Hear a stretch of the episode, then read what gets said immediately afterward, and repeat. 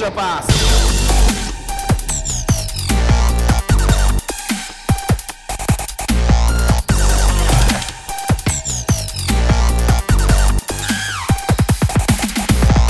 皆さんこんにちは Extra Pass ポッドキャストですズボンです日本一スタッツを取る素人慎太郎でございますよろしくお願いしますいやこの定期配信ぶりねそうですねまあねおなじみのね毎週おなじみのこの定期配信でございますけれども はい見ましたらですねえっ、ー、と、はい、昨シーズンが終わった段階で撮ってますので。オフの間、まるまるサボったという感じになっております。そうですね。まるまる4ヶ月サボるというね。もう楽しみにしてくださってる方がたくさんいるのにね、申し訳ないですけれども。ね、申し訳ない。結構、うん。来るんですよね。あ、そう、エクパやってくださいは結構多いっすね。来ますよね。来ますよね。だからちょっとね、ここらで一発今期はね、ちょっとやっていこうかなということで。そうね。もう僕もやっていきたい気持ちはめちゃくちゃあるんで、はい。そう。まあ、ただフラグは立ってますよ、今ので。やっていきたいなで、フラグはもうバッチリ立っておりますんで、ね、やっていきますとは言ってないね。やっていきたいなと思ってます。はい。やるとは言ってないってやつですからね。はい、やっちゃうねんって。やっちゃうねんって。自分ら忙しすぎんねんって。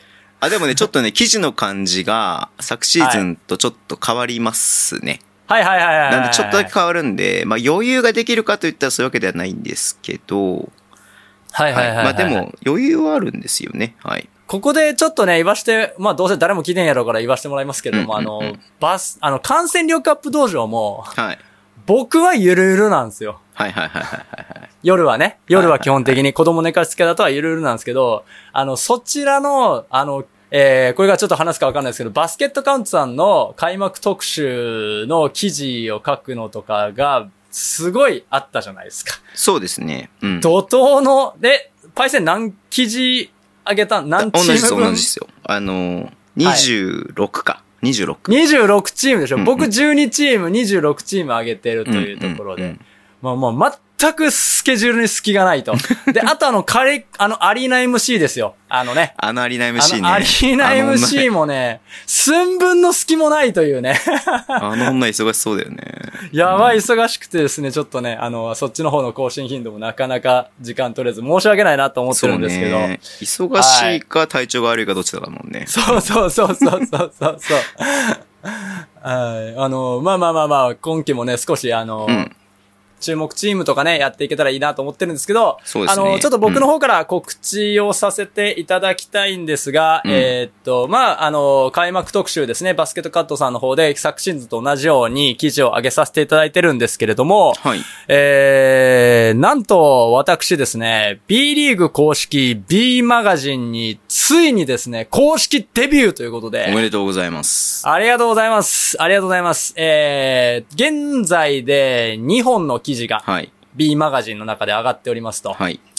いうことで、えー、最新の記事がですね、うん、えー、10月5日にリリースされまして、えっ、ー、と、外国籍選手の得点期待値を、うん、あの、全世界から、新しいですね、新規外国籍選手、全世界、全リーグ。これあの、国内リーグとか関係なく、あの、国内リーグだけじゃなくてカップ戦とか、うんうん、チャンピオンズリーグ出てたチャンピオンズリーグとか、うんうん、そういったところ、もうすべて、えー、ユーロリーグとかも網羅した、データの得点期待値のランキングを上げさせていただいておりますので、すごいよね、これね。ぜひ、うん、はい。めちゃめちゃ大変でした。だよね。いろんなところから情報を持ってこなきゃいけないわけだからね。はい。あの、ある選手によっては、あの、最初は、トルコにいて、で、シーズン途中にメキシコに行き、で、最終的に KBL に行った上でチャンピオンズリーグにも出てるというですね、選手がいたりとかして。あるあるですね。もうね、大変でしたね。なんでちょっと実はこれ投稿の要は締め切りが正直間に合わなくて、うんうん、あの、1本目の記事と2本目の記事、2本目の記事は間に合ったんですけど、1本目の記事が、あ、これも、あの、全チームの EFG% を出すみたいな、予想するみたいなことをやったんで、ここの時に全世界からスタッツと、あと B3 とかから上がってきた選手はそこも全部集めて、やったんで、はい。これちょっとね、実はあの、締め切りに2日ぐらい遅れちゃったんですけど、はい。あのー、無事上がっておりますが、ただですね、ちょっとあのー、あの、まあ、ここもどうせ誰も聞いてんやろうからちょっと申し上げたいんですけど、うん、あの、なぜか僕の記事だけ公式さんがリッツイートしていないというですね。されてないということでですね、もう早くも打ち切りの匂いがプンプンとしておりますけれども、まあね、あの、はいつくばっていきたいと思っておりますので、よろしくお願いします。これってもともと B マガジンに載せますよっていう体で書き始めてるの？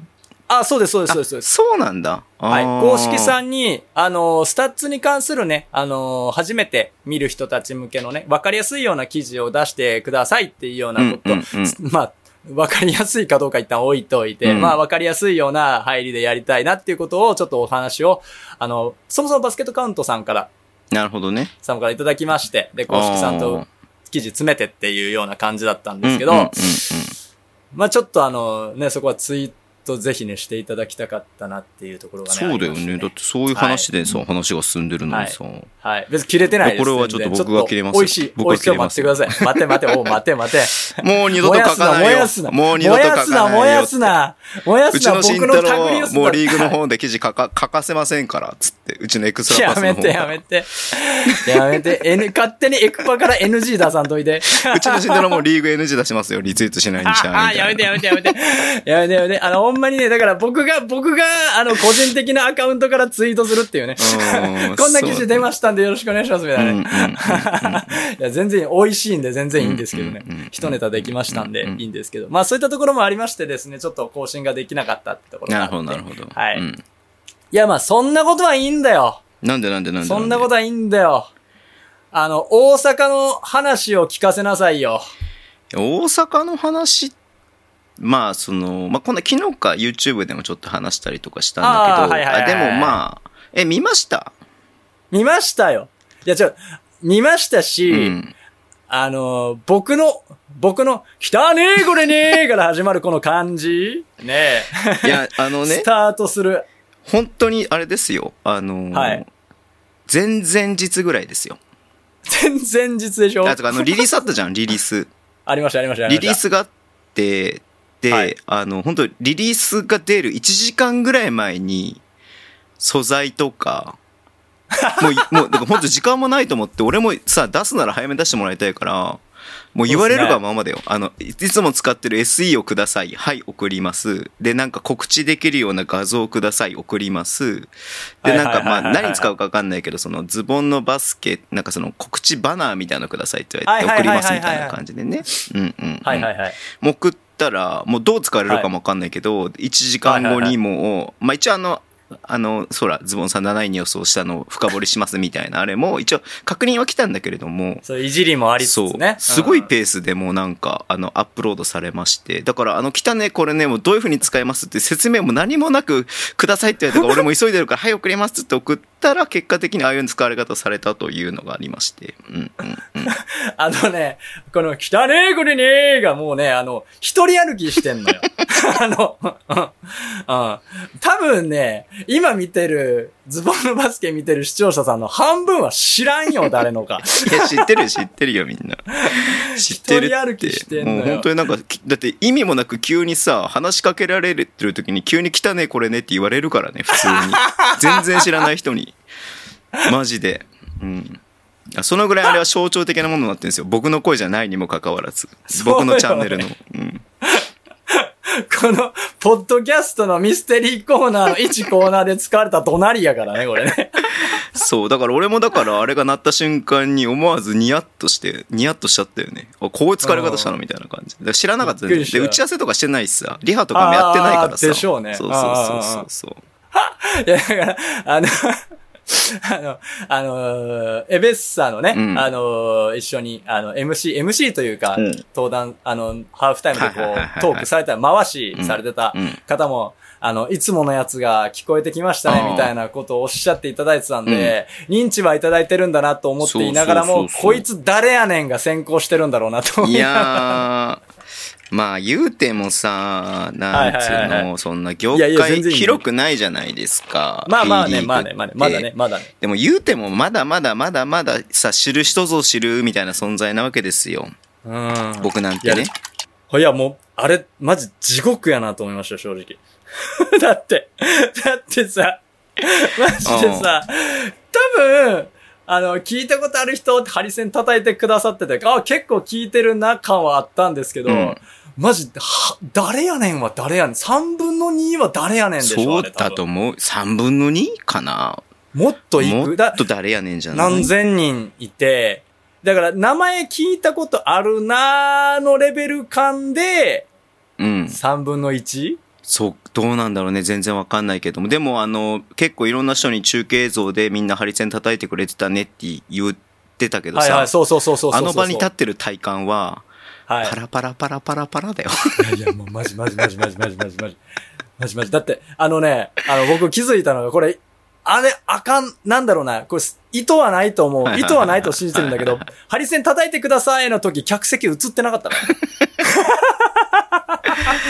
で、まあ、その、なんていうんですか。まあ、言うてもさ、あの、別に自分でね、そういう有名人だとか、あはいはいはい、のみんな俺のこと知ってんだろみたいなのはさ、全然ないわけですよ。いや、やばい。で、まあそのはい、みんな興味なく下向いて携帯いじってんのもわかるわけですよ。あ、わかるわかるわかる。まあ、うんハーフタイムあるあるですよね。そうそうそうまそう。だからまあ、なんか、そういうつもりで言ってるからさ、もう何とも思わないんだけれども。いや、まあね、まあね。そう。でも、あれだね、あの、あの場に立たせてもらえたってことは本当になんか光栄なことだなというのはやっぱりありますよね。と、うんうんうんなんか遠い存在になっちゃったなって。いえいえいえいえ正直、思いましたよね。うっそう、まあ別にさ、あの、エベッサさんちょっと、土地狂ってるでしょ、明らかに。いや、まあね、まあね、ぶっちゃけて言うとね。いや、まだね、何が起きたんだシーズン進んでって、あ、ゲストにちょっと呼ぶんネタがないから、そうじゃあなんかちょっとね、そうそうそうこのオフの間に、こう GM のインタビューだったりとか、朝日隊にね、こう、YouTube だったりとか、いろいろちょっと金があるズボンさん出てもらえ、ならまだし、まだ100歩ずってわかまだわかる。るんですけど。まだわかるわかかるわかるわかる。開幕節ってねって話じゃないですか。ねえ開幕節でしょ。開幕節に誰やねんというね。いや、いいんですよ。いいんですよ。別にいいんですけど、ありがたいんですけどね。いや、本当に本当に。いや、本当に。いや、もし、もし僕が逆やったら、うんあ、もう多分、しびり倒すぐらい滑ってるなと思ってて。関西弁だからでも受け入れてもらいやすいのかなといや、思うけど。いけるかな。まあけ、まあ、地元うん。といえば地元も住んでたことももちろんありますしはい。全然あの、実家、親戚もいっぱいね、うんあの、大阪、京都、滋賀にはいてますんで、全然あった。むしろ、よく乗り込んでいったなっていうね。そう、なんかすげえ脅されたよ、なんか。関西、大阪の人は東京弁の標準語の人嫌いだからみたいなこと言われたりとか。うんね、それはね、僕も LINE でね、僕も LINE でお笑いには厳しいんで気をつけてくださいね、みたいなね。あの、妬み、そねみの、妬み、そねみの LINE を送ってやりましたからね。妬んでたの？いやいや、そりゃそうよ。うん妬んでるっていうか、うんうん。ええな、な、そんなことあるんだっていう、あ、確かに。いや、俺も、俺が一番思ってるだって、言うてもさ、なんかね、うんうんうん踊れるとかさ、歌えるとかさ、ね何かそうねこう芸ができるとかさ、そうね。そういう人じゃないじゃないですか、僕は。パフォーマンス性は、そこまで高くないもんね。うんうんうん。そんな中ね、本当に。なんで僕なのかなと思ってあんだけれども。、いや、だってさ、え、な、あの、多分、だから、GO 出たっていう、な、どういう経緯で GO 出たのか知りたいですよね。いや、まあ、でもその、ね、やっぱ、誰か呼ぶか決まってたんじゃない？だから、あれ5分ぐらいやったから、多分もともとメインでやられる方っていうのが、言ったら多分その前に歌ってらしたりとかしたとかがあってう、ん。じゃあその間にっていう、いや、なんかちょっといろいろあって、僕も細かい部分が正直知らなくて全く。はいはいはいはいはいはい。、で、あの、そうなんだよ。あの、まあ、どこまで言,、まあ、言言っちゃいけない、わかんないんだけど、はいはいはい、直接やり取りしてなくて、おえ？んそう、なんかちょ雲っとあの、間に入っていただいてる方がいまして、はいはいはいはいはいはい。からお話いただきまして、スポークスマンがやっぱいるわけですか？そうそうそう。で、はいはいはいまあ、まあ、じゃあぜひと、ぜひというか、まあ正直、あの、やりたくないというか、あのなんだろう、何もできないというのが自分の中で評価にあるから。て。そうね。そうそうそう。いやわかるわかるわかるわかるだから、やりたくないといういう表現おかしいな、ちょっと。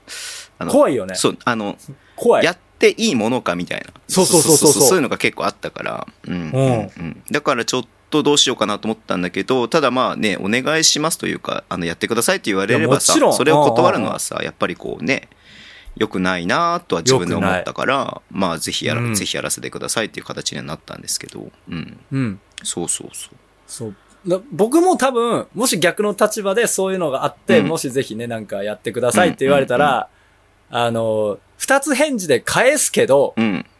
返すけど、布団に入った時に、めちゃめちゃ、なるほどね。パンってうんうんうん入った時に、どうしようってうんうんうん。なるやろうなと思ってて。うんうんもう最悪僕はもうモノマネに逃げるっていうことが、大阪の都市伝説を一つ二つ話して、モノマネに逃げるっていうことがワンチャンあるっちゃあるうんからね。あれやけども。でも慎太郎さんね、本当にこれ良かったのが、はいはいはいはい。まあ、前日ね、まあいい感じで勝ちまして、あそうですね。いやいや、流れはマジでよかった。当日も、はいまあ1クォーターすごく良くて、よかったよかった。2クォーターよかちょっとね、あの、ちょっとだけ詰められたんだけど、うんうんうんまあそこまでっていう感じじゃなかったんで、そうですね。これがだからもうなんか、言い方悪いけどさ、仮に、仮にですよ、まあ結果から言うと、まあすごく良かったんで話しやすかったんですけど、ちょっとね、こうなんか悲惨な負け方とかした次の日とかだったら、ちょっとやっぱね話すことも、ちょっとどうしようかなって思っ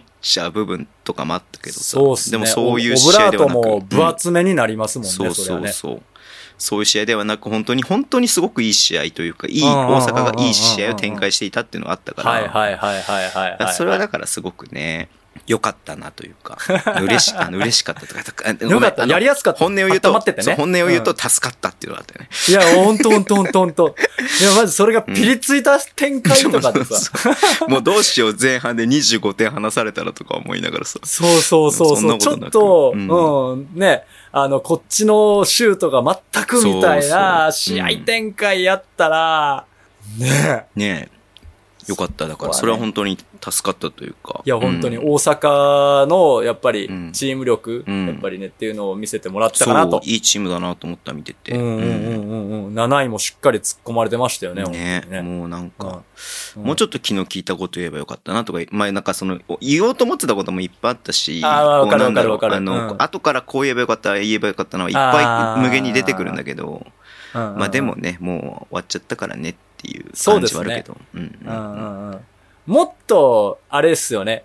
も、あれだったらもしかしたらもっといじられた方が良かったみたいなのめちゃめちゃ言われた方が良かったみたいなところはあるかもね敵、敵役になった方が、悪、悪者になった方がやりたい放題できたかなみたいなところは、うんもしかしたらあったのかなとか思いながらね。ううんん。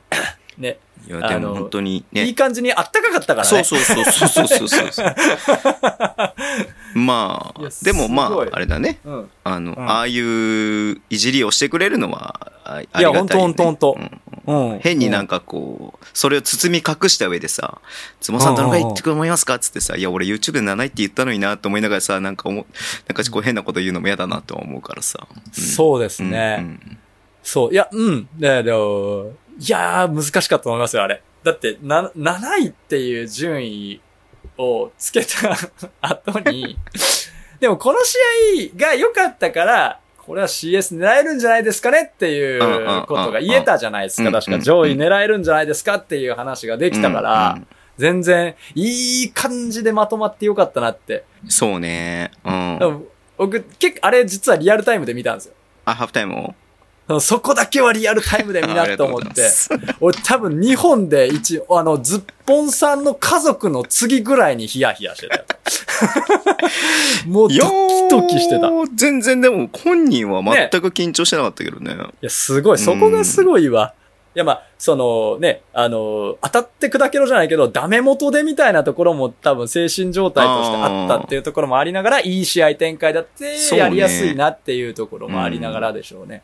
そう、特に何も準備してなかったけど、うん。あの、うんでもね、あ、そうだ、これも YouTube で言わなかったんだけど、はいはいはい。聞こえなかったんだよ。よね。何言ってるか分かんなかった。ああの、その、音が、なんだろう、あのコートの真ん中に行くと、ひ音が反響するのかな？そう、なんか、で、ああ、わかるわかるわかるだ。から、あの、緊張してるとかではなくて、普通に、なんか音が広がりすぎて何言ってるか分かんなくて、よく見てもらえると、一回最初聞き直してんだよね。え、今なんて言いましたみたいな感じで。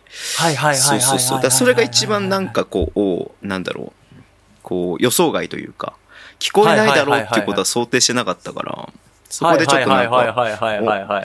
聞こえねえなと思いながらやってた。うん。本当ですか、うんいや、ああ、なるほどね。いや、僕も実はあの、全然関係ないんですけど、サンロッカーズ渋谷のハーフタイムショーに、あの、スタンディと一緒に出たことがえ？あるんですけど、いや、あの、お客さんとし。て？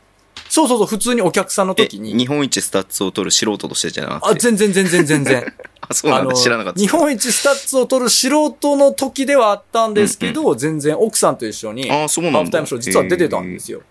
で、あの、なんか、ぐるぐるバットをやってシュート決めるみたいなことやって。で、あの、あの、ぐるぐるバットぐーわー回って、パーンメガネ飛ばして、めっちゃ見たかったな、それ パーン伸ばして、なんかうん、メガネメガネみたいなことやって、うん。しょうもないことやったのがあったんですけど、うんその時も、ぶっちゃけ聞こえないです、あれ。そう、なんかね、聞こえづらかったんだよね。うん。あの広さで聞こえない、青学の広さでよく聞こえないって言ってたから、うんうんあのね、あのでかいアリーナで聞こえないっていうのは僕分かった気持ちと思います。スピーカーが多分、あの、外に向いてんだよね。あー、あの、そのコートに向かって音が出てるんじゃないからだからなんか、全部反響して帰ってくるみたいな感じだったから。そうかそうか。うん一、回跳ね返って帰ってきますもんね。だからそうそうそうそうそうあのー客席に向けてうん。やってるからっていう。うんうん。なあ、なるほどね。それちょっとわかる気がすそる。う。本番中はそうじゃないですか。うんうんでもその本番前とかってどんな感じですか会場入りしました。で、チケット取ってたじゃないですか、そもそもが。あ、そうそう、チケット買って、行き、どこにいたんいや普通に、あの、TO の後ろのひな壇の、はいはいはいはいはい。何列目ぐらいだろう ?7 列目ぐらいかな。まあまあ、真ん中からちょっとぐらい前ぐらい。うんうんうん。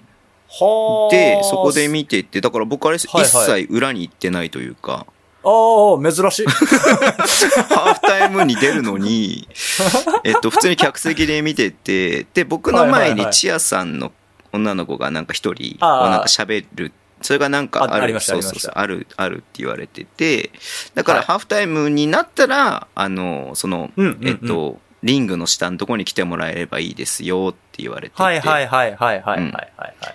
で、そのまま、あの、ツーツーツーとハーフタイムでみんながこうトイレに行くのと同じような感じで、ツーツーツーと歩いていって、出て、歩いて行ってで。そのチアの子が終わるまで待って、終わったらまた、あの、それで戻ってという。すいません、とちょっと前取ります、取ります。そうそうそう、戻ってみたいな。取ります、取ります、みたいなそうそらうそうそう。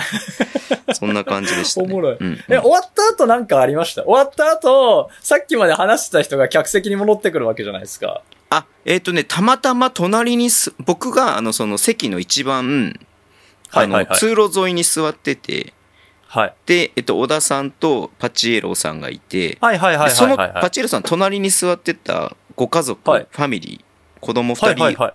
お母さんお父さんお母さんかな？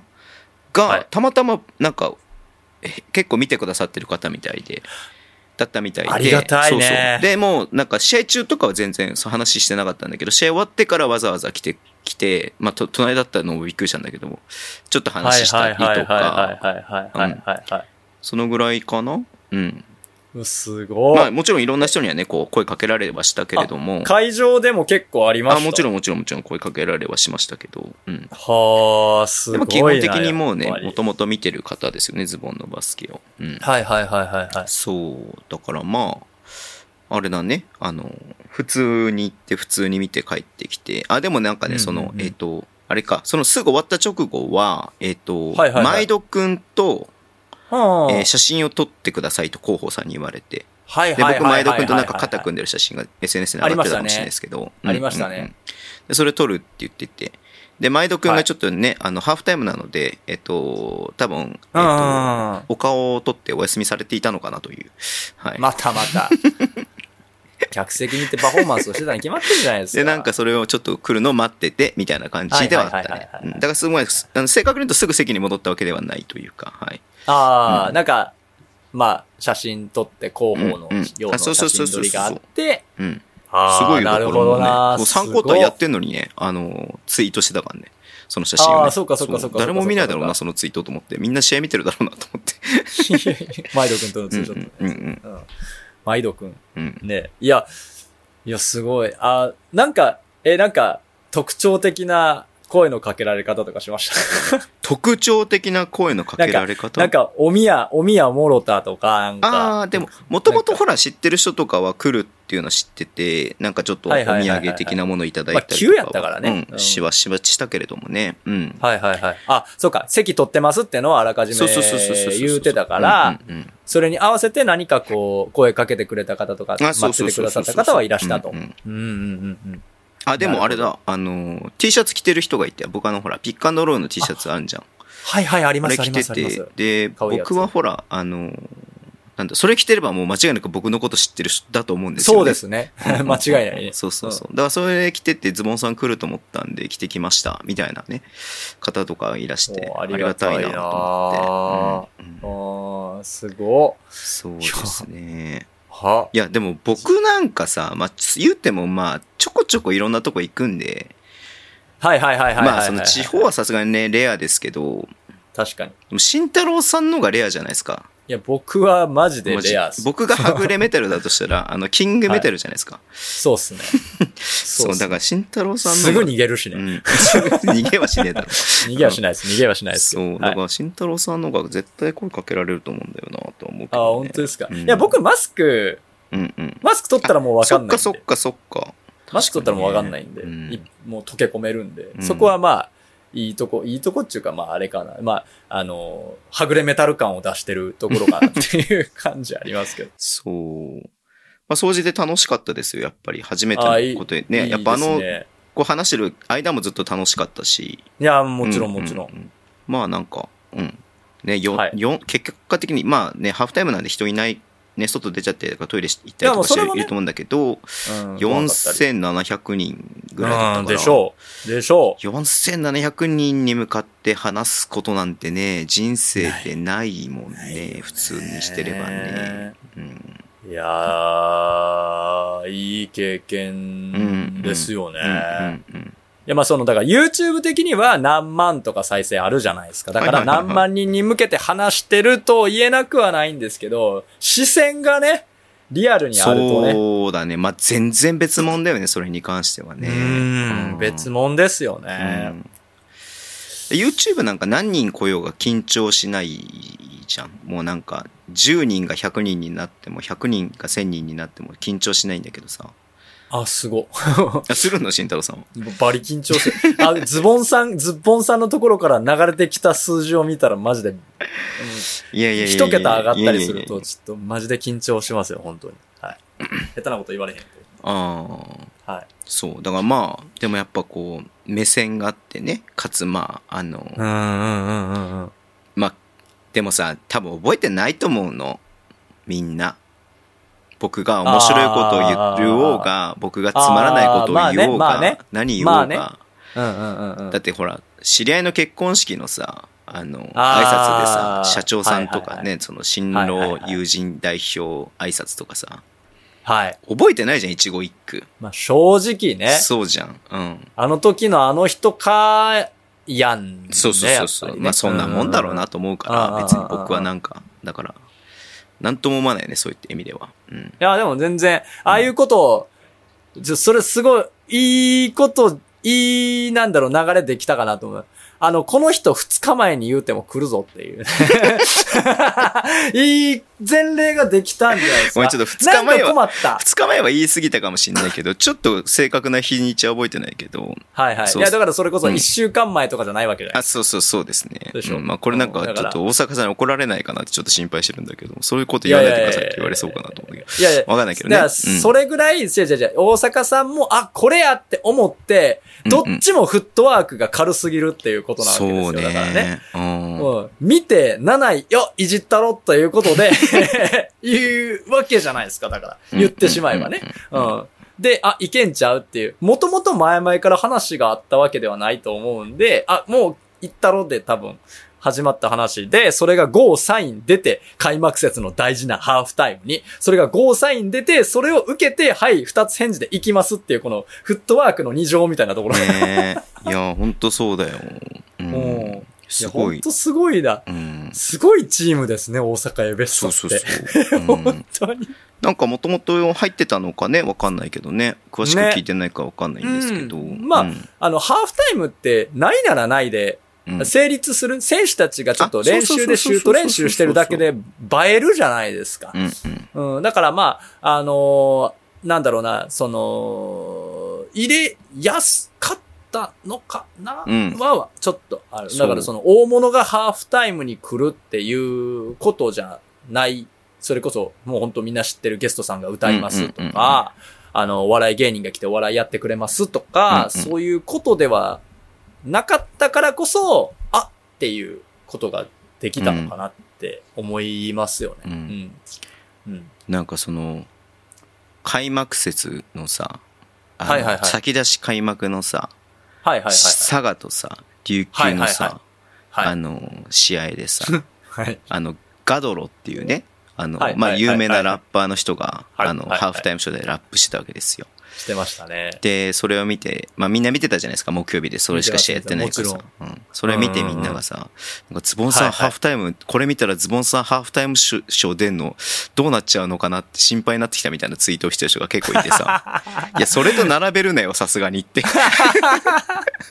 いや、そう映るって、僕らのイメージのハーフタイムショーは、あの、DJ、ヒッラッパー、ね、パフォーマー、YouTuber、それこそ有名 YouTuber が来たりとか、それこそなんか、それこそ何 ?Be My Hero の取材が来るみたいなとかさそういうのをイメージするから、うん。そこと並べちゃいますよ、どうしても。そう、だからそういうのではないじゃないですか、僕はっていうねう、ん属性としても明らかに。そうそうそうそうそうそうそう。いやー、もう面白かったね、だから。面白い。いやー、もう貴重な経験ですよ。もうね。いや、羨ましい限りですよ。うんいや、はいもう僕は本当どこでも行きますよ、本当に。もう呼ばれればもう。でできましたからね、これそう、でね。もうなんか、多分、はいあの、重ねるごとに上手くなっていくことは思うので、未経験なことだったんでね。うん。そうですね。そう。う。うんんうん。これ、ズボンさんがフットワーク軽いって前例できました。うんうんうん。で、まあ、あえて僕が、まあ、言うとするならば、うん。多分僕が隣にいた方がちょっとおもろなると思いますよ っていうことだけ、あの、バーターとしてでも、なんか、あれば僕もいけんちゃうかなっていうのは正直あるかなと。ここそうのね。ね。はい。エクストラパスを、あの、聞いてくださってる5名ぐらいの皆さんには多分伝わってるんじゃないかなというふうには思っておりますんで。それはといてもありますね。そう、そう、来たね、これね、だけマジで一人歩きしとるんだって。はずーと。すいませんね俺やんと思って、スタート。そんなわけないと思ってたんで。いや、でもほら、見てる人だったらさ、多分にんまりするよね、あれ見たらさ。あーまあねまあねあれ聞いたらさ、おーああエベッサ分かってんなって。そうそうそうそうなるなるなるなるなるなるなるそれはいいよねっていうのはあるけどね。はいはいはいうんすいません、なんかし、なんか、あの、今もうし、0時回ってるんでこんなこと言うてますけど、いやいやいやちょっ。と、あれですよ。はい。あの、ちゃんとやりますんで、なんか。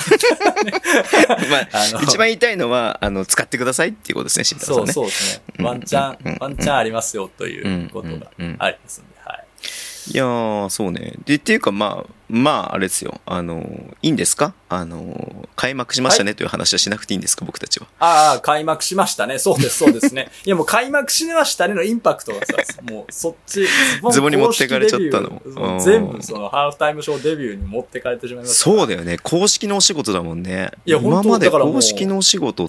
てしたことないのか、言われてみれば。うん。そっか、全部ゲリラゲリラでやってゲリラっていうか、まあ、その、記事とかも別にね、リーグとかクラブの公式ではないもんね。うんうん、うん、うん。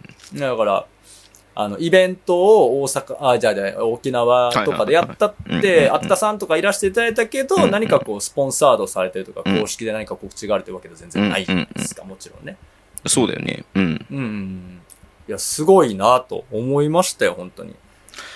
そっか1000人ぐらいは普通に知ってたんじゃないかな ?1000 人。ええそんな知らないんじゃないの？だってあなた登録者何人よ？でもねあの、これあんま公に、あ、はい言ったっけな？あの、メンバーには言ったんだけど、はいはいはい、はい。あの、アナリティクスあるじゃないですか。あの、はいはい Google アナリティクスじゃないわ。えっと、YouTube のアナリティクスがあるんですけど。で、えっと、市町村別にどこが一番見てるかというのが出るんですよ。調べ、調あ、べられるんですよ。言っていいやつなんですか？それ YouTube 的に。あ、YouTube 的には大丈夫だと思います。規約的にうん規約的に大丈夫あそう、はい。はいはい。で、一番見てる市町村が、まあ、時期にもよるんだけど、はいはいはい。大阪市、大阪市なんだよね。マジっすか？そうえ？でも、チャットで、大阪エベッサブースターですっていう人は、一人もいない。一人、もいない。言い過ぎやろ、それは。一人もいないわけじゃないけど。一人もいないわけじゃないけど、でまあも、確かに、多くはないね。多くはないうん多くはないけど、けど、見てる。見てる、のみんな。何これ？って思う何これですね。うんだから、もう、どっちかですよね。どういうことどういうこだからと、だから、なんちゅうの、こ、こいつ目で見られてる。アンチとして、だからコメントししないっていうはい感じであるんか、それとも、うん。ね、ちゃんとしっかり、こう、なんていうのね、あの、うんうんでも大阪なんですね。そうだよ。うんあ今、そう出てる。ちょっと今、あの、共有するね。マジですか、えっ、と、はい。嘘じゃないことを証明するね。はいはいはいはいはいえっ、と、アナリティクスかな？これかな？見ますと、はいはいはい。1位おマジだが大や阪。ば。あ、ほんまや。ね、謎なんだよね。このランキングおもろ。おもろいよね。うん。え？すごい。だって、2位、3位、B2 じゃない？ですか。え？いやいや、あの、3位は松江だから島根だあ、ね。違うわ。ん3位は島根か。まあ、島根わかるよね。あ、わかるわかる。宇都宮もまあわかるじゃないですか。わかか横浜もわかるし、那覇もわかる。で、最近だから長崎はね、すごい多い。最近すごい感じてる。すごい。B 版上がってきた瞬間からめちゃくちゃブースター多くなった。すごい。うん。でもね、この1位、2位が謎なんですよね。すごい、これ。1位、1位大阪市。うん。2位、福岡。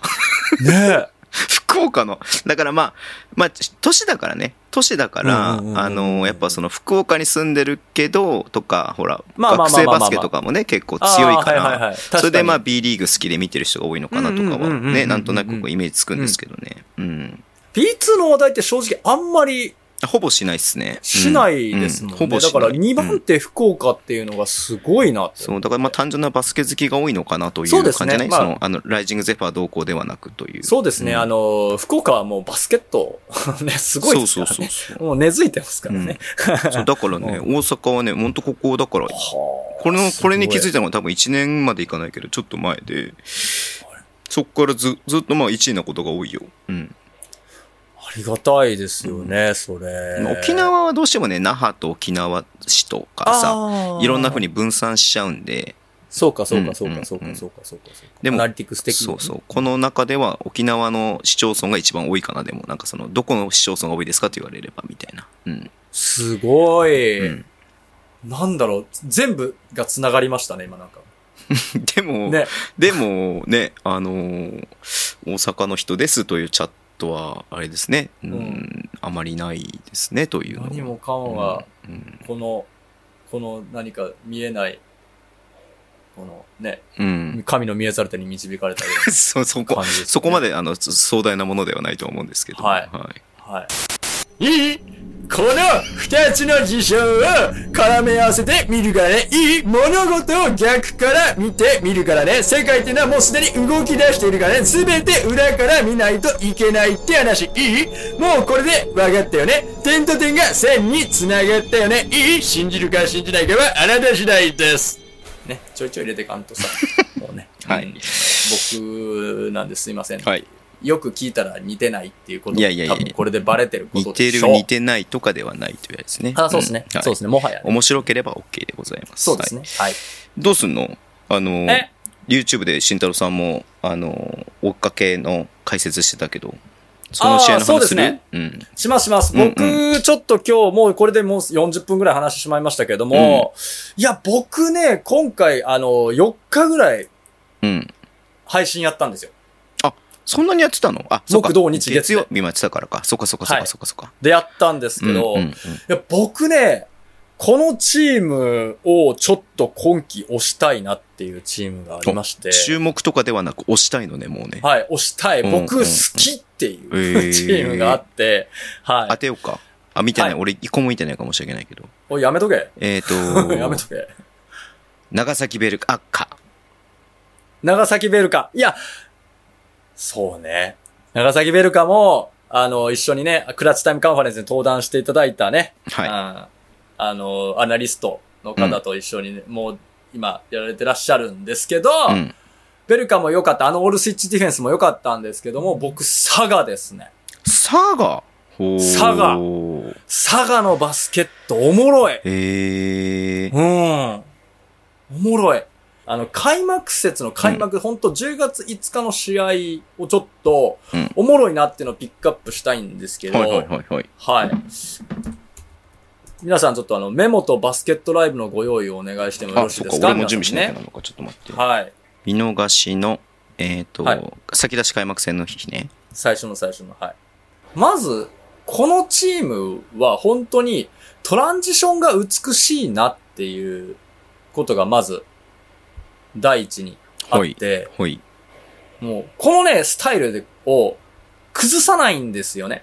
というのも、あの、まず開幕の9分45秒ぐらいにあるんですけど、え最初のトラン一番ジション。最初のところってことね。はい。あのー琉球のショットが外れて、ハレルソンがリバウンドを取った後の、取った瞬間っていうところをまず見てほしいんですけど、オッケーオッケーいきますね。はいうん。ファーストポゼッションが、ヴィック・ロー。はい。外れました。取りました。いいっすか？取りました。見ていいですか？はい、ここで、はいここで、ここでもう一人がもうハーフコートにいます。あ、岸本君ついたのこれ誰だ？角田君か？はい角田はい君かな？。もうハーフコートいてますよね。うんうんうんうんで、その後に、ガルシア選手が、このね、トレイルレーンを走るわけですよ。はい。で、今これちょっと面白いのが、うんこれ結構徹底されてるんですけど、あの、必ずドラッグスクリーンがここでハレルソン選手入るんですね。ドラッグスクリーンが必ず入るんです。ビッグマンの。はいで、よく見てみると、こ速攻としてなかなか珍しいのが逆サイドに3人トントントンっているんですよ。この形って比較的珍しくて、まあスペース取るのって、あまあトランジションっていうと、例えばこっち側に必ずハンドラーのコーナー側に一人いて、そこからハンドオフしてとかっていうアーリーオフェンスにつながるように、やってるのが普通なんですよ。うんでも、ここもうガルシア一本やりなんですよ。もう、これ例えばなんだけど、はいはいはいはいこれリジェクトでするとさ、はい右側のスペースがもう誰もいないじゃん。そうこ。こも使えるよみたいな感覚があるってことなのかな？そうなんですよ。で、ドラッグスクリーンをかけてるのが、これがハレルソン選手っていうのはもちろん良くて、これ何がいいかってポップアウトできるじゃないですか。ああ、確かに。だから、リジェクトしてしまうとそのポップアウトの旨味使えないんですよ。だから、あえて、あの真ん中側人数が厚い方に行きながら、ハレルソン選手がポップアウト気味にね、外にロールしないことによって、あの、ポップアウトすることでそこのスペースでワンワンを、あの、ワイドオープンを作りながら、ちょっと人数厚くなるよね。ここ3人、あの、左側にいるわけですから、そこをガルシアの突破力で行くっていう、もうこれに欠けてるんです。このトランジションって全部。なるほどね。うん。だから非常にこう、ガルシア選手をし頼、頼ってるっていうか信じたプレーっていうのが、もう随所に見えるんですよね。うん。でもその、そこまでその、例えばその選手だけしか活躍してないっていうわけではないチームじゃないですか。後半に入って2桁得点にようやくなりましたぐらいの感じなんで、うん。彼が30点、20点、30点取って勝ちますっていうチームではないっていうところがまた素晴らしいなって思ってますね。確かにね。うん、うん、うん、うん、うん。で、あと面白いアーリー、アーリーオフェンスなのかな？これ結構定番で佐賀がやってくるオフェンスっていうの、これもなかなか珍しいなっていうのがあるんですけど、えっと、これ、ガルシア選手ではない、ガルシア選手はもちろんやるんですけど、1クォーターのちょっと飛びますね。これちょっと前後します。残り2分36秒ぐらいまで飛び、飛びたいんですよね。1クォーターの2分残り30。そうそうそう、2分36秒ですね。ちょっと飛びますと。いいよ。はい。はい。このサムズアップのセットですね。親指を立てるんですよ。うーんと、フィーラーが外したやつ？そう。なんてことないように見えるじゃないですか。うんうんうん。これね、面白いのが、えっと、まず1個目これの派生があって、ここでビッグマンを、なんかドラッグスクリーン、小さい選手が自分のマークマンを抑えながら、ドラッグスクリーンをして、外にポンって飛び出すっていう動きが、佐賀の特徴的な動きなんですよ。で、本来であればこれ多分23番のこれ、えっと、チャ、チャイルズチャイルズ選手が多分スペインピックに行くような動きなんですよ、これって。実は。でもそれをすべてリジェクトしてファンってスペーシングするんですよ。はあ、で、だから、カーク選手が必ずスペ、あの、あの、自分の、角田選手かな？が、自分のマークマンを止めます。カーク選手も止めます。だから、フィーラーは確実にフリーになるよっていうセットなんですよ、これうー。んうん。この動きが面白いのと、あと、ちょっとま、一個、ちょっと前に戻ってもらうんですけど、あと1分ぐらい前に戻ってもらうと似たようなオフェンスがもう一個あって、3分26秒に、あの、琉球がフリースローを打つんですね。うんうん。うん。それの後なんですけど、後のセットですね。エンドインバウンズからのセットなんで、アーリーオフェンスじゃないんですけど、多分これアーリーオフェンスでも使ってきてるねっていう。うんうんうん。ウイングで落ちて。ああ、隅田くんがスリーポイント決めるやつだ。そう、これこの動き。あ、ちょ、くず、ん？あ、隅田くんか。うんうん。そう、これこの動き、さっきと似てません ?25 番の選手、隅田選手の動き見ててくださいねもう一回見ていくと、えー、そう、ハーフコートまで持っていきます。えーっと、ここでウイングにパスを出すんですね。はいウイングにパスを出した後、あの、真ん中のミドルレーンを走っているチェイス・フィーラー選手に自分のマークをぶつけながら、あの、ダーラムにピックをかけるんです。うん小さい選手が。で、このまま、で、二人が思いっきりペイントぐらいまで下がったところでポーンと飛び出すんです。だからフリーがほぼほぼできるんですけど、ここでしっかり食いついていきます。でも遅れてるじゃないですか。遅れてるで、そこに対してチャリス選手がピックかけるんですよ。だから、ここ絶対かかっちゃうんですね、これ。ギャップできてるから。で、ことこでワイドオープンスそうそうそうそう。で、もともと遅れてるからワイドオープンスリーを打てるっていう、これモーションウィークに似て、モーションウィークって専門用語で言うんですけど、それにちょっと似た形ではあるんですけど、うん自分のマークマンをぶつけて、さらに、あのービッグマンにスクリーンをかけながらトップに飛び出すっていう動き。これ、あの、ガルシア選手も、や、よくやる。ですね。ね。このセット、このアーリーオフェンスって。これがね、非常に特徴的で理にかなっていて、あのーガルシア選手とか、この角田選手ってエースプレイヤーのピックアンドロール、スペーシング、いいスペースを取ったミドル、あの、プレ、あの、ピックアンドロールを使うためには非常に練られた動きだなって僕思ったんですよ。うん。珍しくないですかこの動き。そうね、あんま見ないよね。ですよね。なかなか見ないんですよ。で、あの、それもだから今、み1クォーターの間で1分間に2回あったってことは結構やるんですよ、これ。確かにね。うん。そうそうそうそう。そういうことだよね。そうそうそうそうそうそう。これが良いなと。うん。思いまして、えーっと、これがまず1個なんですけど、これでまあトランジションからアーリーっていう話があったじゃないですか。うん。で、あの、今度はあの、普通のセットですね。うん。このセットオフェンスも非常に変則的。なんですよ。で、これごめんなさい。めっちゃ飛びます。はい。はい。4クォーター行きましょうか。4クォーターの、ごめんなさいね。残り2分50秒にスリーポイントシュートを打つセットがあるんですね。はいはいはい。えっとね合わせにくくて2分ですね52秒の段階で、琉球のフリースローかな、そうそうそうそうそうの次のそプレーってことかな？返しですね。うんうんうん。うん。ガルシアがボールを持っていて、はいそこでオフボールのスクリーンをかけまくってるみたいな感じになってるね。かけまくってます。はい。はいはいはいはいはい。うん。戻した。はい。小ディフェンスに来た。お一発ボーンだ。そう。そうなの。そう。これ、これ、そう。これが面白くて、うん。あの、ガルシア選手をデコイに使うっていうセットなんですよ。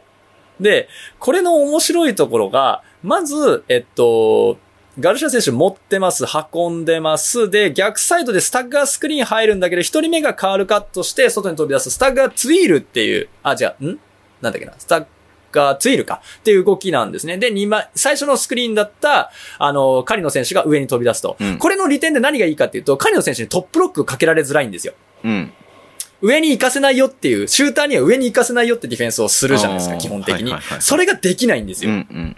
なぜなら、そんなことしたらインサイドボコンって開いちゃうから。んそうだね。ねうん。それができないから、1枚目で、えーチャリ、チャ、チャ、また出た。チャイルズまえーチャイルズ選手がスクリーンをインサイドにまず集中させて、マークを引きつけることによって、外の狩野選手が取れるんだけど、それもすべてデコイなんですよ。これをデコイにして、そこからガルシア選手のハンドオフなんです。で、ハンドオフ、これがデコイだったかって見せて、狩野選手はデコイだったかって見せて、本命はガルシア選手とハレルソン選手のピックアンドロールかと見せかけて、実はこれスローバックっていうね。うん。本命はやっぱり狩野選手でした。で、今、オフェンス成功しなかったんですけど、これは何が偶然にも、このヴィック・ローの素晴らしい判断があったんですけど、これなんでこれができたかっていうと、ショーディフェンスに行ったからなんですよ。ああ、二人行ってるもんね、ここでね。そう。二、ん、人行ってるから遅れながら見てるから俯瞰で見れるもんで、うんうんうん、あ、これカリノ選手への、あ、これスロバッ系だっていうのが分かったんで、うんうん、あのー、ちゃんとキャッチアップできた。なるほど。マークをね。あのー、できたんですけど、これもし普通にドロップとか、やってたら、普通にかかってますよ、これ。確かに。うん。っていうセットですね。はい。そうだね。仮にドロップしてたとしたら、はい、えっと、松脇選手、松脇くんが、はい、ハレルソンと、そう。えっと、カリノ君を二人で見なきゃいけないってことになっちゃうその通りなんですよ。うん、だから、確実にオープン。で、小野寺選手は絶対ガルシア選手、もう、ベタ好きじゃないですか、間違いなく。うん。だから、ここに対して、あ、このハンドオフピックかってなってるんで、そこはもう、だから、あの、簡単にカリノ選手のワイドオープンが作れるっていうセットなんですよ。なるほど。うん。これはね、面白いセットでした。はい。で、あの、もう一個ガルシア選手をデコイにしたプレーっていうのが、えっと、残り1分48秒にあるんですけど。あ、これだ。うん。はい。これ笛が止まった状態、フリースローからの、そうそうそうそうそうそうそうそうそうそうそうそうあ、違う、タイムアウトか。そう、タイムアウト明けかなんかのオフェンスなんですけど、あ、で、タイムアウト明けでフリースローが、ヴィック・ロー選手のフリースローがあった後かな確か。んタイムアウトで多分そのままオフェンスだね。あ、そうかそうかそうか。ハーフコート14秒だね。ヴィック・ロー選手のフリースローがあります。タイムアウト取ります。うん、終わりや。そうだね。で、ここでセットが始まると。はい。はい、なるほど。まあこれ、アフタータイムアウトだからね。はい。しっかりね。しっかりとセット組んでる状態なんだろうね。うん。そうそうそうそうそうそうそうほいほい、始まりました。パスもらって、彼の選手が上がって、おこうスプリットしてスクリーンとスクリーンー。これこのセットもいいんですよ、うんうんうん。確かにオフェンス自体はそんなに成功はしてないんですけど、うんうんうん、まあ、最終的にオフェンスリバウンド取って成功したんですけど、ねうんうんうん、あの、まず、えっと、カリノ選手がファーって走っうん、あの、チェイス・フィーラー選手にダウンスクリーンかけて、これいわゆるラムピックって呼ばれる動きですね。ちょっと、あの、ロールマン、あ、じゃない、ビッグマンのディフェンスを遅れさせた状態でピックに行きたいよっていう動きなんですけど、これを仕掛けて、ガルシア選手のワンオワン、あ、ピックアンドロールに注目させたと思いきや、実は本命はスクリーンザスクリーナーで、ハレルソン選手のクロススクリーンを使った、あの、狩野選手だった。で、うん、さらに、チェイス・フィーラー選手が、あの、ピックをかけずにスリップアウトをしてるのも良くて、スリップアウトしてるってことはガルシア選手のドライブコースができてるわけだから、このガルシア選手のドライブコースを作りつつ、この狩野選手のスリーポイントを狙うっていう。うん、これこそまさにデコイに使った、プレーっていうのがあって、こういう、なんていうのかな、外してくる セットも豊富で、本当に面白かったなっていうところがあります。で、極めつけはやっぱり、あの、3-2-2-3ゾーンなんですよ。うん、超変則3-2-2-3ゾーンで、はい。これまた飛びますね。メモのご用意すいませんね。3クォーターの3分47秒ですね。えー、もうまだ20分経ってないんで許してねと。3分47秒ぐらいまでちょっと飛んじゃうんですけど、ちょっと操作がしにくくなっちゃってあれですけど。これマジ時間とあれが被ってんのよそう、そのね、スライダーとね、時間がしっかり被っちゃってるから。あ、ここね。ここマジで3分47秒。はい。はい。えっと、狩野選手が出てくる場面からスタートですね。そうですね。そうですね。さあ、こっからは、このラインナップはもう3-2-2-3ゾーンだぞっていうのが分かってる状況です。ぶっちゃけ。フィーラーがトップにいるやつだよね。はいうん、そう。フィーラーがトップにいるやつ。で、今、細かいコミュニケーション取りながらね、あの、行くでっていうのを佐賀で確認してるんですよ。うん、スリーポイントが外れたところもう一回やってんね。うん。そうそうそうそうそうそうそうそうそうそう。行くで。スリーツで、うん。はい。なるほど。はい。はい。だですね。ここで注目してほしいのが、その後のオフェンス。その後のトランジション見ててください。その後のトランジション。3-2-2-3確かに素晴らしいんですけど、うん、ここで、はい、ポストアップでフィーラー選手入りました。ついてるの誰ですかって話なんですよ。ああ、なるほど。はい。これがフィーラー選手がトップにいることの最大のメリット。ああ、一番最初にいけるから、ガードの選手がつかざるを得ないっていう。あ、なるほど、ね、その通り。その通り。その通り。はい。これがまず、この3-2-2-3の強いところが一つ。で、これも、あの、カリの選手、ワイドオープンなんですよ。全員ワイドオープンなんですよ、これも ね。で、トランジションの中で、ダブルチームに行くってすごく難しいことで、まず最初は自分のマークマンをピックアップした状態で、あ、ミスマッチできてる、いいかなってなるんで これの意思疎通を取るのがめちゃくちゃ難しいから、余裕でフォイ、フォイでもカリの選手ワイドオープンで、これまあ外れちゃいましたけど、うん、できてるじゃないですか。はい。っていうところがまず一個強み。で、もう一個が、えー、っと、3クォーターの2分44秒、そのすぐ後の2分44秒のディフェンスからなんですけど、はい、今これまたフリースローですね。フリースローをもらって、はい、はいはいはいで、もらった後のディフェンス見ていきましょうか。うんうんうん。このディフェンスもいいです。始まります。また同じですね、3-2ですね。3-2ですよね。で、カットインしてきて下がって逆サイドから来たから隅田選手が下がって2-3に今なりました。おなるほど。はい。で、2-3になりました。うん、で、ビッグマン2人の2-3ですね。で、インサイド取って、ブロックショットして、はい。リバウンドを取りました。こっからのトランジション。この流れ美しい。この流れ美しい。見ましたかね？この流れ美しい。はい。さっき見ましたね。さっき見た言ったやつそのままなんですよ。またガードン選手とミスマッチになってるから、そこ使っていきましょうって約束を、そうそうそう。うん、そう。で、今、何がすごいかって、フィーラー選手が実は一番、あの、えっ、と、隅田選手に、近かったにもかかわらず、チャリス選手と入れ替わってんすよね、ここで。ドラッグスクリーンかけるのが。入れ替わってんですよ。これはもう完全に役割分担ができてるから、チャリス選手はスリーポイントよりもインサイドにピックアンドロールドラッグスクリーンでボーンっていった方が強いと。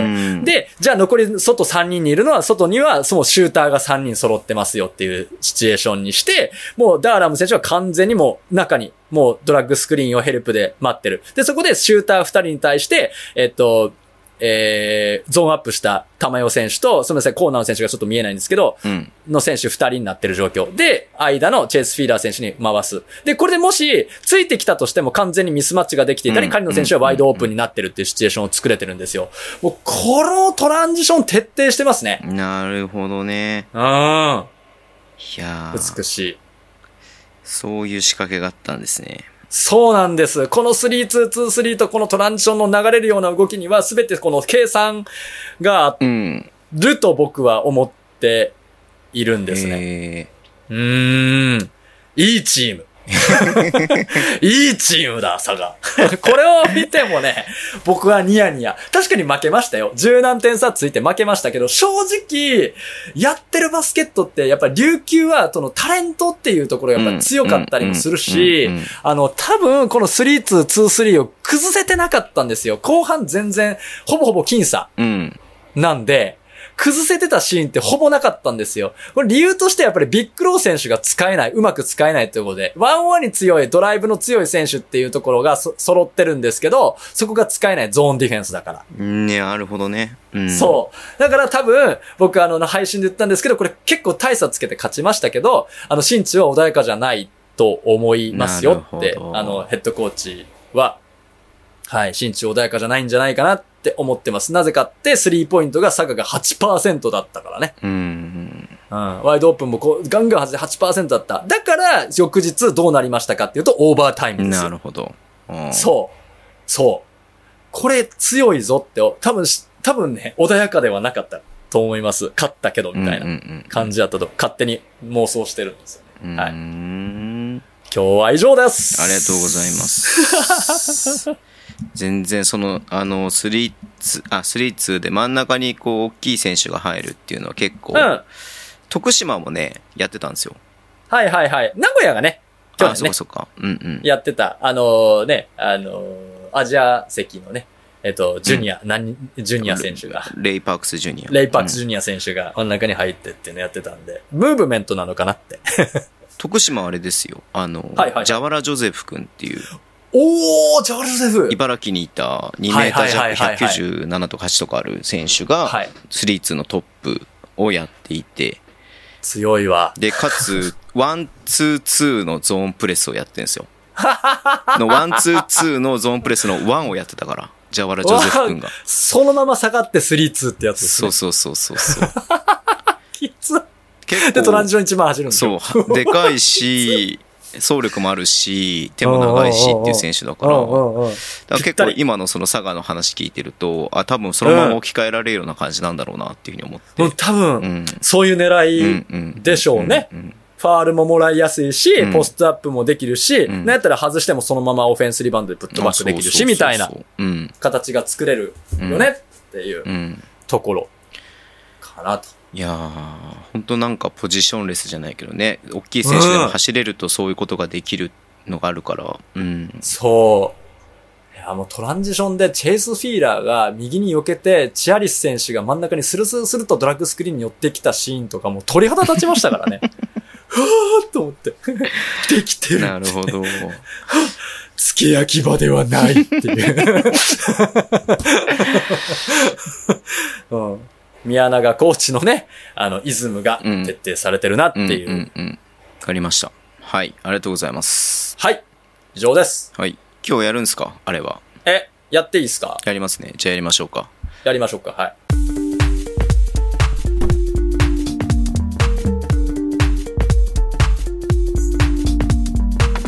ミステリーコーナ来たねこれねーということで、お久しぶりですけれども、お久しぶりです。はい今日。は何をやりましょうか？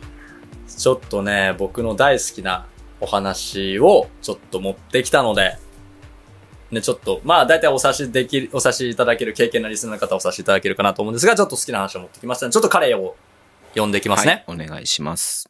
ちょっと彼久しぶりなんでちょっと緊張してるみたいなんで。はい。はい。いきますよ。時は1912年。人類史上最悪の海難事故がある船によって引き起こされたんだよね。いい？それは、タイタニック。いい？このタイタニック号には様々な都市伝説が人々によって囁かれているよね。いい？もし、タイタニック号の記憶を持つ少年が存在していたとしたら、もう、どの話をしたのか忘れてるって話。いい？あなたの中にこれから話す事象の記憶が存在していたとしたら、その記憶こそ前世記憶なのです。信じるか信じないかはあなた次第です。ほう。はい、というわけで、前世記憶にまつわるお話、第3回目になるのかな僕、好きなんで。あはい。タイタニック号の投稿ではなく、そうですね前世記憶の話なんですね。そう、うんタイタニック号に乗っていた記憶を持っている少年っていうのが実はへいるんですよね。ーうーん。これ多分、あの、どこのメディアというかテレビとかでも取り上げてない話なんですね。僕なんで前世記憶がそもそも好きかっていうと、これが実は一番科学的に証明されている超常現象だと思ってるんですよ。ほうほうほう。うん。ありえないってことが目の前に起きてうん。いるうんっ。ていううん。子やと思うんですね。うん。はい。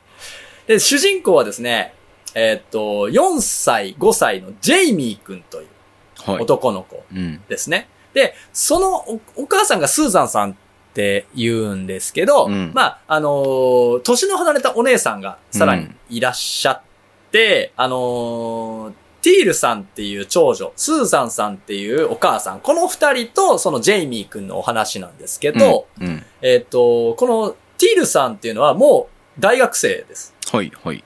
で、もうあの心理学者になろうかという。方なんですね。うん。はい。で、そもそも、ジェイミー君、そもそもこの家族っていうのが、あの、アメリカのウィスコンシン州に住んでるんですけど、あの、泳ぐのが大好き、スイミングがね。はい。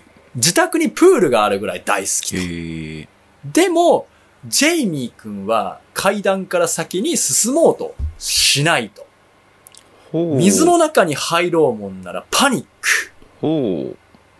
動けなくなっちゃうそうなんですね。うん幼少期から。もうほんとちっちゃい頃から。うんで、あの、ティールさんは、あの、そもそも心理学専攻してるんで、あの、家族とかが好きなもので、お子供って結構、躊躇なく行くっていうのがうん。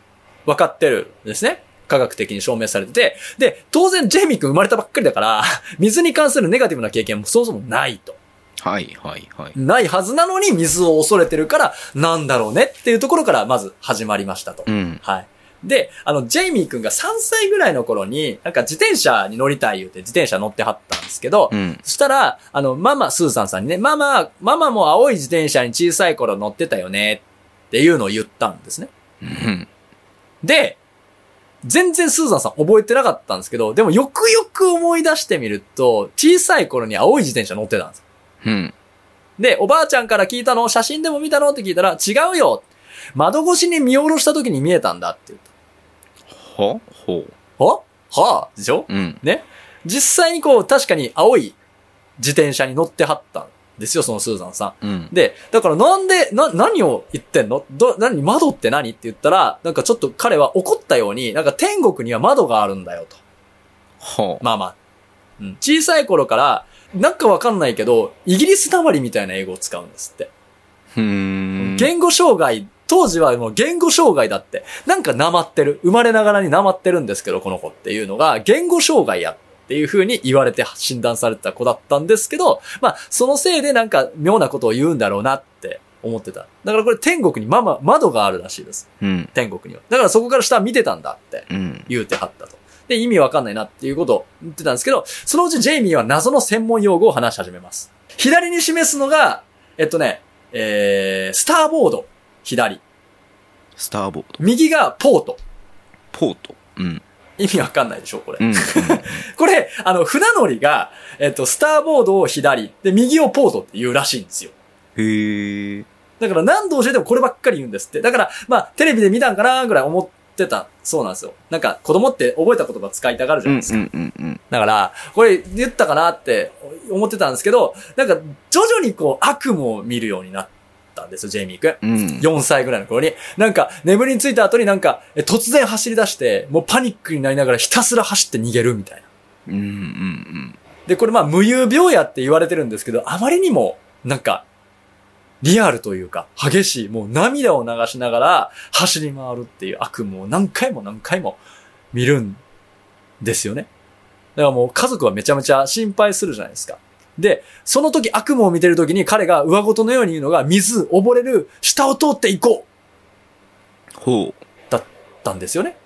うん、だから、親としては意味わかんないし怖すぎるじゃないですか。これ何の、何かのトラウマとなる何かの記憶を持ってるんじゃないかなってスーザンさんは生まれ変わり、何かの生まれ変わりなんじゃないかって信じてたんですけど、それに対してティールさんっていうのは、いやいやいやいや、心理学的にその生まれ変わりなんていうものは証明できませんよって話を学者さんやからしてはって、お姉ちゃんはねう。。うん。お姉ちゃんはしてはったんですけど、あの、じゃあ、試してみようかっていうことで、あの、あの、タイタニックを見せたらしいんですよ。試しに。船の映画を。えーなんか思い出すんじゃないかって言うて。いや、その時タイタニック乗組員だって分かってないよ。分かってないんだけど、うんうんうんタイタニックの映画を見た、後半の映画、それこそもう沈んじゃうシーンを見たそうなんですよね。うん。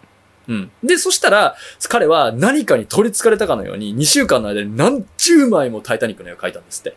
ええ。で、その絵の一つが今からお送りするこちらです。おお。おっきい船だね。これ4歳の子が描くんですよ。うん。これ要は、階層と部屋と、これ、口で表すの難しいんですけど、断面図みたいになって、船の。これを確かにそう4だ歳の男の子が描きますっていう。船描いてって言われて、この絵は描かないね。絶対描かないじゃないですか。船描いてって言われて。で、いろんなパターンのこういう窓の数がめちゃくちゃある絵とか、うんそういうのを描いたんですよ。まあ、まあ、タイタニックにまあ、見せたから影響されてるんだろうなって、なんか悪いことしちゃったかなと思ったんだけど、あまりにも描くんで、それこそもうあの、なんか、ランチョンマットとかにも書き出すんですよ。紙じゃなくて。どこにでも書くと。ええ。うん。だから、いや、他にもなんか絵描いたらいいのにって言うんだけど、それこそ、それこそさ、マーベルヒーローの絵とか描いたらええのにって言うんだけど、もうこればっかり描くんですって。タイタニックの絵ばっかり。で、これなんか、もう、お、まあ、子供は4歳のうちの息子絶対こんな絵描けないんですよ。そう、全部の階層が描かれていて、る絵を見ていて、で、なんかこれでスーザンはもしかしてこの子タイタニックに乗ってったんじゃないかなって言って、はでもこの映画では描けないんですよ、これ映画見ても。うんだって、ラブストーリーだもん、あれ。確かにそうだねだって。だって、そう。船のことじゃないもんね。そう。ラブストーリーがメインのお話だから、そんなん書けるわけないのになんやろうなって思って、で、そしてそれがきっかけだったかのように昔の記憶を話し出して、例えば、ボイラールームの人々が閉じ込められて最初に亡くなってしまったんだ。彼らは僕のせいで亡くなったんだっていうことを言い始めたりとか。ほう。手抜き事故、手抜きによって起こったんだよってめちゃめちゃ怒ったんですよ。うん。うん。手抜きがあったんだ。手抜きがあったからこの事故は起こったんだって言い出したりとか。で、で、まあそれがどんどんこれこそ、もしかしたらトラウマになっちゃった、映画トラウマになっちゃったんじゃないか？ってティール、お姉ちゃんはちょっとカウンセリングしましょうって話をしてたんだけど、逆にじゃあ今度はもう、もう、もうタイタニック振り切ったろっていうことで、はいはい、ゲームをか、やらせたんですって。ゲーム。はいはい。あの、タイタニックを脱出せよみたいなゲームがあったらしくて。へえ。で、それをジェイミー君にやらせたんですって。うん、それはストーリーっていうのは、その、乗組員たちに話を聞いて、ここがあるよ、こういう道を出たら脱出できるよっていうのを聞いて、あの、本当にそこから脱出できるルートを、で脱出するっていう。マジのゲームだったらしいんですけど、それをジェイミー君は何を思ったか、初見で、しかも、あの、主人公視点の画面、わかります？ファン、はいはいはい、FPS みたいな画像。なんですよ。本人の視点で動くっていうゲームだったにもかかわらず、迷いなく一直線にその脱出スポットに向かったんです。ダダダダダダダダダダダ初見で。へー。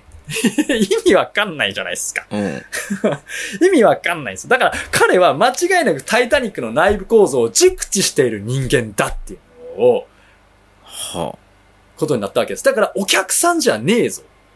はあ、うん。なんか船の関係者だぞっていうことで、いろいろ、いろいろこう調べて調べて調べて彼の話とかを聞いて、手抜きがあったんだとかっていうのをめちゃめちゃ言ってたんですけど、それをいろいろ突き詰めていった結果、あのー、あの、そもそも造船、船を作ることについてもすごい詳しい知識をガンガン言ってたんですって。えー、この煙突はダミーだよとか。あの、タイタニック3本の煙突4本あったけど、あれ1本ダミーなんだよとか。うん。で、あれね、でもね、材質が良くなかったんだよね。もっとここはこういう風に作るべきだったんだよって4歳の子が言うんですよ。ね、4歳の子が言うんですよ。考えらんないね。うん、怖いでしょ？だからこの人は多分トーマス・アンドリューズさんの生まれ変わりなんじゃないかっていう風に、その人は言ってた。で、あの、トーマス・アンドリューズさん何者かっていうと、あの、船の設計者、設計技術者で、はい。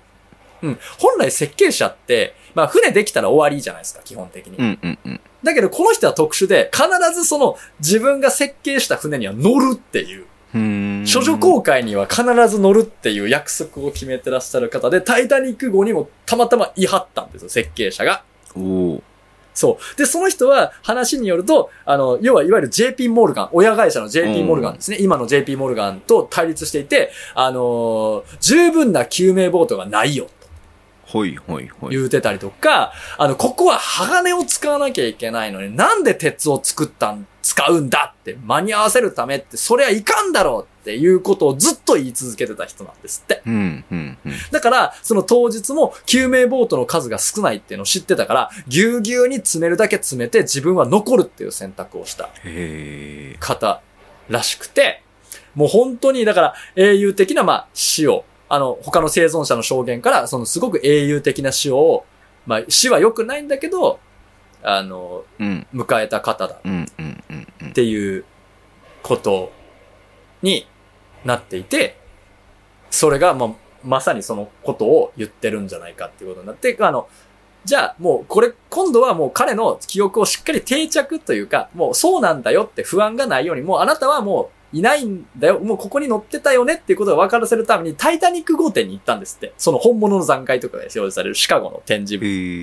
に行ったんですけど、そこでも、あまあ、その、あの、展示品を見て、もう、あのー、すっごい詳細に裏に回って、一つ一つの銀、部品を吟味しながら、もう、もう震えてた。って言ってて、だから、そこで初めて、あ、これはもう多分、今は、このタイタニック号はもうこうなっているんだなっていうことが初めて前世の記憶と今の記憶がこう結びついた瞬間やったんじゃないかってスーザンさんおっしゃってて、それから徐々に徐々にそのタイタニック号のかということはなくなってて、で、彼は確か、えっと、その後、えっと、大人になっって、えっと、3D モデリングの仕事を。してるらしくて。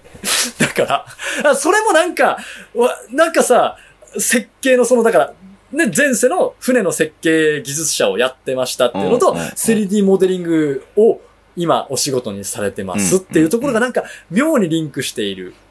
お話で僕のとても好きな、あの、どこのドキュメンタリーもやっていない好きな、このジェレミー君のお話、いい話だったでしょ？そうね。こういうことがあるから、僕はもう前世記憶っていうものは、あの、い一番解明されている超常現象。お化けとか超能力とかに比べて一番科学的に解明されている、客観的にわかる超常現象だから好き。かなって思ってるんですね。うちの息子もアンジェラにいたって謎の証言をしてますけ 何ですかそれど。。何やアンジェラ？何ですかいや、あ、言ってなかったでしたっけ？え、知らない知らない。うちの息子なんかさ、あの、しあの、違う違う、あの、死んじゃったんだよっていう話をはいはいはい。前したと思うんですよね。ハンバーガーショップに行ってて、なんか急になんか死んじゃったんだ、みたいな。働いてたら死んじゃったんだ、みたいな話をさ2歳ぐらいの頃にしたってことを言ったんですけど、その後どうしたんって言ったら、何アンジラーっていうところにいたらしいです。アンジラうん、アンジラなんでしょう、アンジラっていうところ。にいて、なんかね、なんかすごいホラーなの。なんかね、そこにはぐちゃぐちゃお兄さんがいるんだとか、すげえ怖いこと言う。なんか怖くてそのアンジラ調べられ、検索できないね。調べない。でもね、アンジラーってあるのよ、実際に、土地が。でも多分違うと思う。実際にあるアンジラっていう、いや、あの、ちっちゃい自治区みたいな。南米にある自治区なんだけど、あるんだけど、多分そのことは間違いなく知らないですよ。うんうんうん。アンジラっていうところにいたんだって言ってて、なんかみんな行くんだよみたいなことは言ってたんですよ。アンジラに。アンジラに行くのね、みんなね。そうそう、みんな行くらしいですよ。うん。だから、そういうことを言って、だからそんなのもあって、なんかちょっと、そういう、なんか、こういうタイタニック号の中の人の生まれ変わりがね、いたら、こういうことになった。だからもしかしたら何回も生まれ変わってて、実はそれが顕著に出たのがジェレミー君だったっていう話なんかなって僕は思ってて。で、お母さんの見てたっていうのもなんか順番があって、こうなんか昔から見ていて、その順番があってみたいなところがあるから、生まれ変わりの順番がようやくやってきて、みたいなうん。ことも考えて。だから英国なまりだったのもその、イギリス、うん当然タイタニックはイギリスなんで、全盛記憶が残っててね。そうそうそうそうそう、イギリスなまりだったんかなというのもありながら、うん。うん。っていうお話でした。はい。ありがとうございます。はいいや、興味深いというか、うん。ね、そうとしか思えないとしか言えないんですよ。だってもう、そうそうそうそうだっ。て知るわけがないことを知ってるわけだしうん。そうそうそうそうそうそう。あのね、タイタニック、ジェイミー君で調べて画像検索をするとね、その子が描いた絵が多分いろんな、多分いろんなサイトでね、取り上げられてはいるんはい。ですけど、うん。はい。あの、その絵をね、いろいろ見ることができるんですけど、うん。うんそう。トーマス・アンドリューズさんのことも調べられたりとかして、うん、なんか、本当にリアルな船をめちゃくちゃうん。描いてらっしゃる男の子で。うんなんかでも 3D モデリングの仕事してるってなんかいいじゃないですか、なんか。良くないですか？確かにね。なんか、ううんん、なんか、あ、今の人生って、もしかしたら前の前世と繋がってるのかもっていうのすらこう感じさせてくれるエピソードだなってなんか思っちゃって。だからなんか知らんけどこれ好きだなって今仕事をしてるとか、なんか知らんけどこれ、なんでかわかんないけどハマってるなっていうことってもしかしたら、前世の記憶と繋がっているのかもしれません。信じるか信じないかはあなた次第です。お後がよろしいようで。ってことでね。はい。ありがとうございます。ありがとうございましたはいえー、最後のやつ、あお願いしますね、それ。やりますか。うん。えっ、と、私事で大変恐縮なんですけど、うん。あのーうちには2歳にこの間なりました娘が、もう2お歳か。ききの妹、もう2歳になりましたよ。あの、一旦お休みしてから2歳になりました。うんね、子がいるんですけど、その子が1歳ぐらいの、ギリ喋るかなぐらいの、1歳半ぐらいの頃の話。なんですけど、これなんか言ってなく、言ってたらごめんなさいね。本当に。あれなんですけど、あのー僕 Amazon プライムビデオ、Amazon Fire Stick を挿してテレビで見てるんですけど、あれって Amazon フォトと連携して、あの写真が、こうスライドショーみたいに流れるんですよ。はい。うん。それの写真がなんか家族の例えば、なんか、あの、彼女が生まれた時、はいはいはいはい彼、あの、おききが生まれた時、おじいちゃんとおばあちゃんと撮った写真、家族と行った旅行みたいな、もう、それこそもう、お、あなたに 会えて、本当に、みたいな写真が、まあ、流れるわけですよね。はいスライドショーで。うん。旅行行った。ね。誕生日迎えた。一歳こんな感じやったよね。とかっていうのがスライドショーで流れるんですけど、あの、それを、うちの娘がですね、あの、パパ活女子が 食い入るように見てましてね。うん。これ、誰も信じてくれないんですけど、誰も信じてくれないんですけど、それをじーっと見ながら、エモーいって言ったんですよ え、喋るか喋んないかところでしょ？ボキャブラリーを彼の前世は JK の可能性があります !See you guys! かなり若くして亡くなってますね、その JK は。エモーいって言ったからね。エモよかったもん。確かに。エモいけどね、確かに。エモかったもん。ありがとうございました。すいません。